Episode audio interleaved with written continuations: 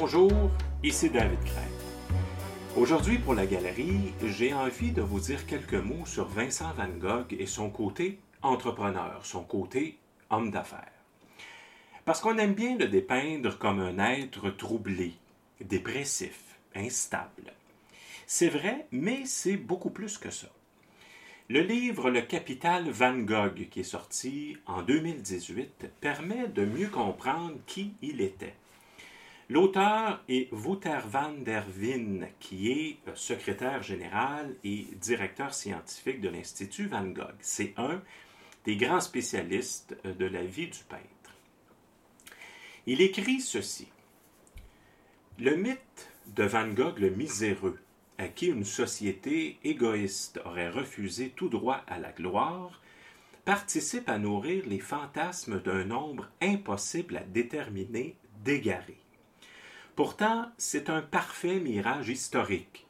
Ce peintre exceptionnel n'était pas misérable. C'était un rebelle privilégié, érudit, travailleur, issu d'une famille bourgeoise, qui savait exactement ce qu'il faisait, qui était parfaitement conscient de constituer, avec ses tableaux et ses dessins, un capital qui prendrait de la valeur au fil du temps, qui a refusé de répondre aux offres qu'il jugeait trop bancales et préférait ne pas précipiter les choses. Van Gogh était donc un privilégié, obsédé par l'argent et par la réussite, et plus surprenant, c'était un génie du placement financier. Il n'a jamais été marchand d'art, mais plutôt employé dès l'âge de 16 ans chez Goupil et compagnie à La Haye aux Pays-Bas, négociant en art, éditeur de reproduction de tableaux et de sculptures. Ainsi, Vincent put affiner, sept ans durant, ses connaissances et ses préférences au contact de milliers d'œuvres. Il assistait, impuissant, à des ventes faramineuses de croûtes innommables à des ignorants, et voyait de petites reproductions qu'il jugeait de grande valeur reléguées en fond de boutique. Une excellente école donc pour savoir où se situe le goût du public afin de ne pas abonder dans son sens. La carrière de Vincent a été relativement courte. Euh, d'ailleurs, Van der Wien précise ceci. Le 7 août 1883, soit sept ans avant de mourir, Van Gogh écrivait qu'il était conscient d'avoir commencé sa carrière sur le tard et qu'il ne pouvait donc pas compter sur un grand nombre d'années pour constituer son œuvre.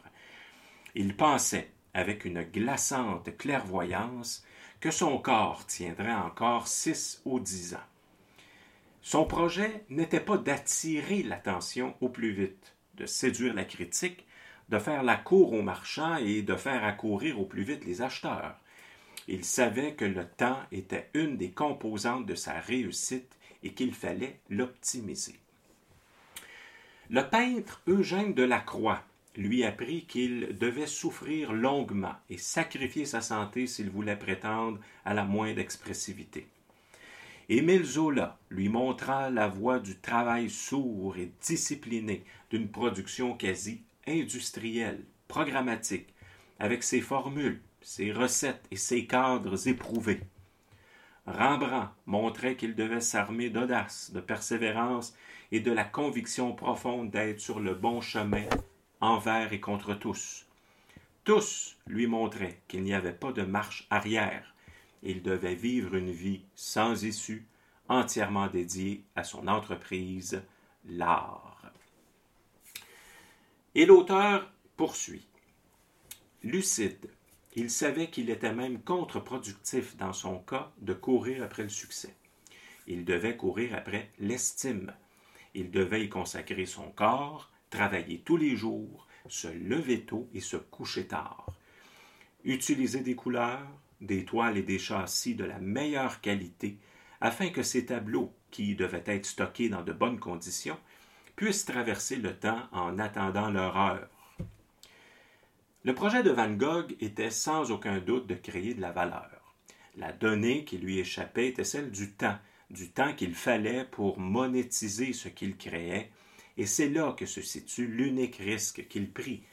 S'il perdait la vie ou la capacité à peindre avant d'avoir créé suffisamment de valeur, son plan échouerait et son frère Théo aurait perdu l'argent investi dans l'entreprise.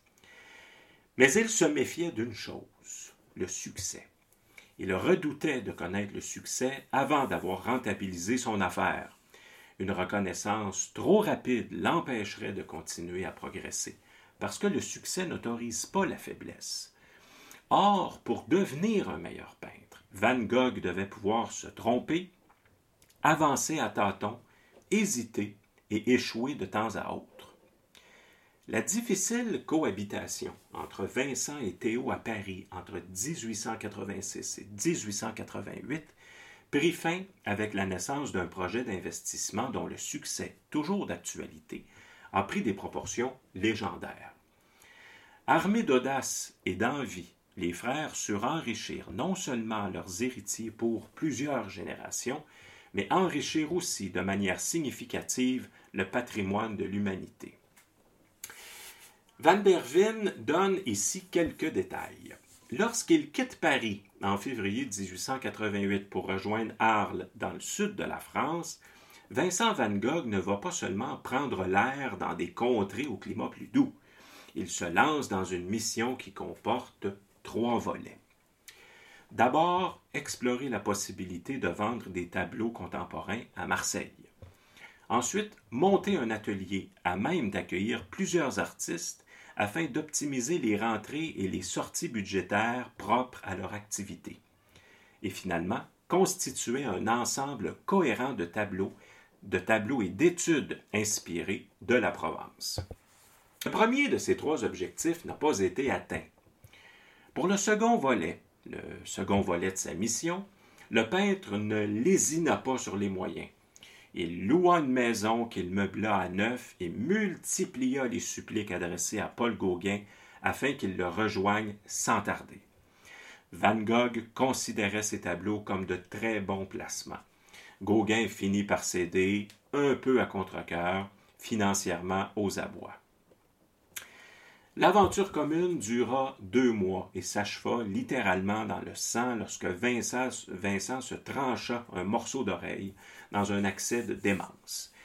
Elle apporta tout de même quelques Gauguins aux deux frères, dont l'un est toujours conservé par le musée Van Gogh aujourd'hui. Le troisième objectif que Vincent s'était fixé connut une réussite extraordinaire à la juste démesure des efforts mentaux et physiques qu'il fournit.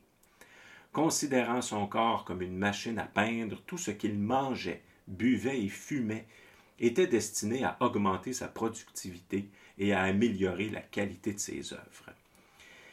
Il réalisait ses œuvres en série et selon une logique programmatique. Son prospect type, sa cible commerciale, c'était un homme aisé, cultivé, au goût moderne, qui comprenait la peinture de son temps et qui avait, oui, un grand salon, une grande salle à manger et donc de grands murs à habiller. Van Gogh s'employait par conséquent à faire des tableaux qui purent dialoguer sur un plan formel, c'est-à-dire se compléter harmonieusement au service d'un effet d'ensemble, d'en vendre plusieurs donc au lieu d'en vendre un seul. Pour lui, la réalisation de ses portraits, par exemple, était surtout un investissement dans sa formation continue. Il voulait être capable de peindre de bons portraits en une heure ou deux. À l'instar de Raphaël, Rembrandt et de Vinci, il voulait être en mesure de tirer des revenus rapides d'une compétence rare et recherchée, qui deviendrait plus rentable à mesure que sa célébrité s'installerait. Des portraits pour constituer un fond de roulement, des paysages et des natures mortes faciles à placer auprès des amateurs, et enfin des chefs-d'œuvre aboutis, réfléchis, qui sont à l'ensemble de l'œuvre ce que sont des joyaux précieux à une couronne. Il pouvait décliner son offre en fonction de la demande. Le spécialiste ajoute également on peut regretter que les frères Van Gogh n'aient pas vu leur capital en tableau fiévreusement construit rapporter le moindre centime de leur vivant. Théo, à la mort de Vincent, avait investi 18 000 francs dans leur entreprise, et cette somme leur avait permis de produire environ 875 tableaux et d'établir solidement leur réseau et leur réputation respective. ni l'un ni l'autre ne purent se réjouir de constater qu'ils avaient vu juste avant tout le monde. Le 27 octobre 1890, soit trois mois après la mort de Vincent, le jeune et brillant gérant perd la raison. Il meurt en janvier 1891 des complications liées à la syphilis. Son épouse, Johanna Banger, se révèle digne héritière du capital légué. Elle s'emploiera jusqu'à son dernier souffle à le faire fructifier avec un succès inouï en alternant monétisation et valorisation dans une dynamique vertueuse. Elle comprenait mieux le métier de négociant d'art que la majorité de ses confrères. Féministe, pacifiste et socialiste, farouchement attachée à son indépendance, elle était parfaitement consciente de la valeur des œuvres de son beau-frère, qu'elle gardait jalousement et ne cédait qu'après s'être assurée que la vente d'une pièce participerait à la valorisation du tout. Johanna quitta Paris pour s'établir aux Pays-Bas en 1891. La même année, elle fit venir 200 toiles de Vincent qu'elle assura pour 2000 francs. Julien Tanguy, par exemple, dans sa petite boutique du 14 rue Clausel, en vendit 13 entre 1891 et 94. Jusqu'en 1900, Johanna s'efforça de promouvoir l'œuvre à travers une vingtaine d'expositions dans les hauts lieux de la culture néerlandaise. À Paris, Ambroise Vollard organisa deux expositions dans sa galerie en 1895 et 96 et un autre galériste fit de même en Allemagne.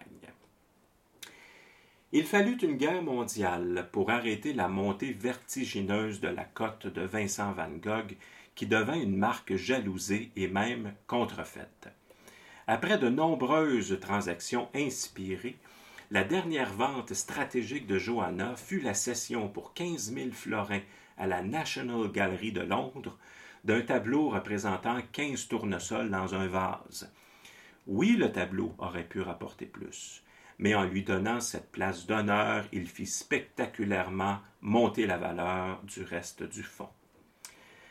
À la fin de son ouvrage, Wouter van der Veen donne quelques conseils à l'investisseur potentiel, des conseils qui sont évidemment tirés de l'histoire exceptionnelle des frères Van Gogh. D'abord, comprendre ce que l'on achète, le produit et son marché. Penser long terme, mais réagir en cas de changement des fondamentaux. Se méfier de l'ambition. Ne jamais suivre la meute. Rester fidèle à ses convictions tirer profit des erreurs de la concurrence, diversifier, mais en restant dans les secteurs que l'on maîtrise. Et finalement, on peut avoir une oreille pour l'art et un nez pour les affaires. Sur ce, je vous dis merci et à bientôt pour la galerie.